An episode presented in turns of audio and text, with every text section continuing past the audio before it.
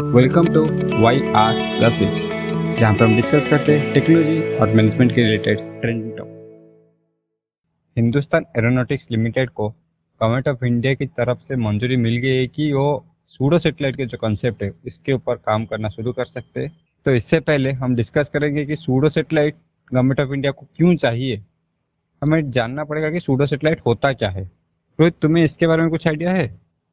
हाँ शायद ये वर्ल्ड का फ़र्स्ट ऐसा कॉन्सेप्ट है सूडो सेटेलाइट कॉन्सेप्ट है, जो कि इंडिया में बनने वाला है। एक स्टार्टअप की मदद से हिंदुस्तान एरोनोटिक लिमिटेड हाल बनाने वाली है। तो इसका सबसे बड़ा फ़ायदा ये है कि यहाँ पे जो हम लोग अभी तक यूज़ कर रहे थे ड्रोन हो जाए या फिर कोई भी टेक्नोलॉजी जो कि हम लोग मॉनिटर कर रहे थे दुश्मन के एरिया को तो वो मॉनिटर करने का ज़रिया था जो मिलिट्री सैटेलाइट से उसके थ्रू कर रहे थे। तो उसमें क्या होता है कभी कभी जो सैटेलाइट होता है बहुत ऊपर रहता है तो ट्रैकिंग में प्रॉब्लम रहता है। मतलब जो टाइमिंग डिले रहता है, उसके उसमें थोड़ा प्रॉब्लम रहता है तो परफेक्टली हम लोग ट्रैक नहीं कर पाते हैं। हमारे दुश्मन का जो भी मिसाइल होता है या फिर कोई भी ड्रोन होता है, जो कि हमारे इंडिया की तरफ़ आता है या फिर बॉर्डर के क्रॉस कर रहा है। अभी रिसेंटली हम लोग भी देखे हैं ड्रोन अटैक हो गया था कश्मीर में। That is the military failure only तो वो सबको अच्छे से मॉनिटर करने के लिए ये टेक्नोलॉजी को डेवलप करने की कोशिश किया जा रहा है। तो इसमें क्या होता है? इसमें बेसिकली पाँच रहते हैं स्पेसक्राफ्ट चार सी ए टी एस जो वॉरियर रहते हैं और एक मदरशिप रहता है। जो मदरशिप रहता है, वो नॉर्मली हम लोग जो कोई भी जेट यूज़ करते हैं मतलब मैंड एयरक्राफ्ट बोलते हैं ना जिसको, जो जितने भी जेट होते हैं जेट वो फाइटर क्राफ्ट वो रहेगा। और उसको, वो लिंक रहेगा चार डिफरेंट जो सी ए टी एस है वॉरियरशिप के साथ। तो उसमें क्या होता है, वो 700 किलोमीटर तक अपना जो डाटा लिंक रहता है मेन हमारा जो स्पेसक्राफ्ट के साथ जो चार वॉरियर है, उनका लिंक रहेगा इस मेन स्पेसक्राफ्ट के साथ। तो वो 700 किलोमीटर तक दुश्मन के एरिया के अंदर जा सकते हैं और मैक्सिमम हाइट 7000 फीट तक जाके जा सकते हैं या फिर बहुत नीचे भी जा सकते हैं। बेसिकली ये एक सैटेलाइट सूडो सैटेलाइट ऐसे बनाया गया क्योंकि एक सैटेलाइट होता है तो वो नॉर्मली हमको एक डिले रहता है सिग्नल स्ट्रेंथ में। और सिग्नल में थोड़ा डिले रहता है तो उसको काउंटर करने के लिए ये बनाया गया था कि जो लिंक रहे, हमारे पास ही रहे, हमारे बेस के आसपास ही रहेगा। मतलब हमारा जो मिलिट्री स्टेशन है, उसके आसपास ही रहेगा। अगर सैटेलाइट हम लोग स्पेस में भेज रहे हैं तो उसमें थोड़ा डिले हो रहा है। तो उसको काउंटर करने के लिए जो मेन स्पेसक्राफ्ट रहेगा, वो रहेगा हमारा सैटेलाइट लिंक। उसको सूडो सैटेलाइट की तरह यूज़ किया जाएगा। बाकी जितने भी चार वॉरियर्स है, वो दुश्मन के किसी के बॉर्डर को क्रॉस करके वहाँ पे जाके उनसे इंफॉर्मेशन ला सकते हैं, उसको प्रॉपरली ट्रैक कर सकते हैं। और आराम से वहाँ पे इसका ये भी कैपेसिटी है वहाँ पे जाके एक अटैक भी कर सकता है। तो यशरा ये थी सीएटीएस की बेसिकली कॉन्सेप्ट जो हाल अभी प्रपोज किया है और जिसको मंजूरी भी मिल गया है। शायद 36 मंथ्स में ये रेडी भी हो जाएगा हाल का ऐसा मानना है। तो इसमें एक बहुत ही इम्पोर्टेंट चीज़ है कि इसका रेंज क्या होता है? मतलब एक मदरशिप जहाँ पे है तो वहाँ से कितने देर तक वो ट्रैक या फिर अटैक कर सकती है? 700 किलोमीटर तक।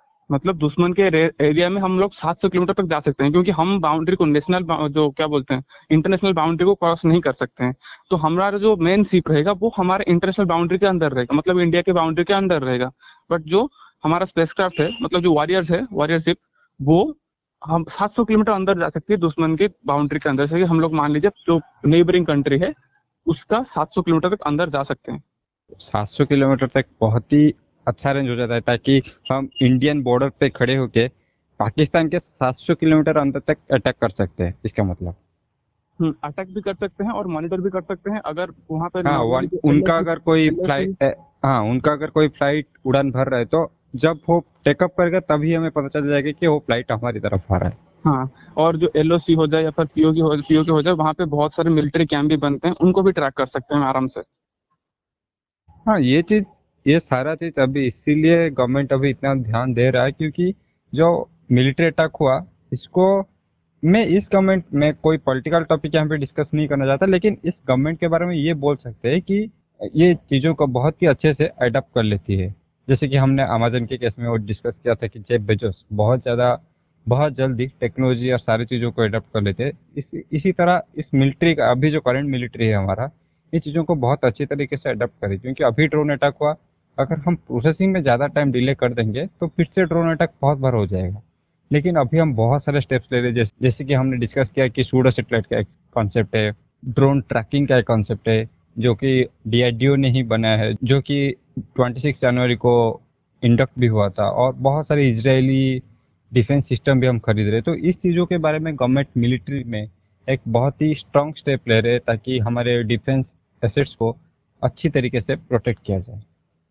और एक बात भी है ना, इस जो जो सिस्टम बनाया गया है, वो सोलर पावर्ड है। तो आराम से उसको मतलब पावर रेगुलरली हमको देना नहीं पड़ेगा। तो दो तीन महीने आराम से ये ट्रैक कर सकता है कंटिन्यूसली फ्लाई कर सकता है और कंटिन्यूसली एयर में रह के हमको एग्जैक्ट डाटा मतलब ट्रैकिंग टाइम जो होता है ना इसका दो तीन महीने तक है, और ट्रैकिंग टाइम और उसके अंदर भी अगर हमको अटैक करना रहा या फिर किसी मिसाइल को ट्रैक करना रहा तो हम लोग उस टाइम पे भी कर सकते हैं। शायद इसको आगे लेके ऐसे भी कर सकते हैं कि मिसाइल जो उड़ता है, जैसे डॉम टेक्नोलॉजी यूज़ कर रहे हैं ना इसराइल का, वैसे ही यूज़ कर सकते हैं। मतलब डायरेक्ट एयर टू एयर ही उसको मिसाइल को डीएक्टिवेट कर सकता है, शायद आगे जाके। वो ये दो तीन महीने तक रह सकता है, ये मुझे पता नहीं था। क्योंकि सोलर टेक्नोलॉजी यूज़ कर रहे हैं ना मतलब सोलर पावर्ड है ना तो आराम से दो तीन महीना काम कर सकता है। और ये चीज़ मुझे मिलिट्री की और एक चीज़ के बारे में याद दिलाता है, जो कि है एयरक्राफ्ट कैरियर जब एयरक्राफ्ट कैरियर मूव करते हैं तो अकेला कभी नहीं जाता। वो एक मदरशिप की तरह काम करता है। उसके साइड में सबमरीन्स होते हैं ब्रिगेड्स होते हैं, और बहुत सारे अलग अलग तरह के शिप्स होते हैं, जो कि उसे प्रोटेक्ट भी करते हैं और उसके इशारे पर अलग अलग जगह पे जाके अटैक भी करते हैं और सर्विलेंस भी करते। हैं तो ये शायद उसी टाइप का एक एयर पर्सन कंसेप्ट है उस चीज़ का है। और ये जो टेक्नोलॉजी डेवलप किया गया है ये शायद वर्ल्ड का फ़र्स्ट टेक्नोलॉजी ऐसा है जो कि इंडिया में डेवलप हो रहा है। इससे पहले कोई भी कंट्री ऐसा डेवलप नहीं किया है। क्योंकि अभी भी जितने भी टेक्नोलॉजी यूज़ कर रहे हैं हम इंडिया में तो वो पहले से ही ऑलरेडी डेवलप्ड है। उसको शायद मतलब रिवर्स इंजीनियरिंग करके या फिर कुछ करके डेवलप कर रहे हैं। बट ये फ़र्स्ट टाइम है जो कि इंडिया पहला कोई नया टेक्नोलॉजी खुद से बना रहा हाँ, ये सुन के बहुत ही अच्छा चीज़ लगा, क्योंकि हम हमेशा बोला जाता है कि हम चीज़ों को फॉलो करते हैं। कॉपी तो नहीं करते फॉलो करते हैं, लेकिन हम किस चीज़ को लीड कर रहे हैं, ये सुन के बहुत ही अच्छा लगा। तो इसी के साथ आज का एपिसोड ख़त्म करते हैं। हमें आशा है कि आपको इसके बारे में बहुत ही अच्छी तरीके से आइडिया लग गया होगा कि ये टेक्नोलॉजी क्या है और ये इंडिया को क्यों चाहिए। और अगर आप किसी भी टॉपिक पर डिटेल पॉडकास्ट सुनना चाहते हैं तो हमारा और एक चैनल है बेसिक ज्ञान जिसका लिंक मैं आपको डिस्क्रिप्शन में दे दूँगा। हम वहाँ पे हफ़्ते में दो एपिसोड्स अपलोड करते हैं। आप जाके उसको चेकआउट कर सकते हैं। धन्यवाद।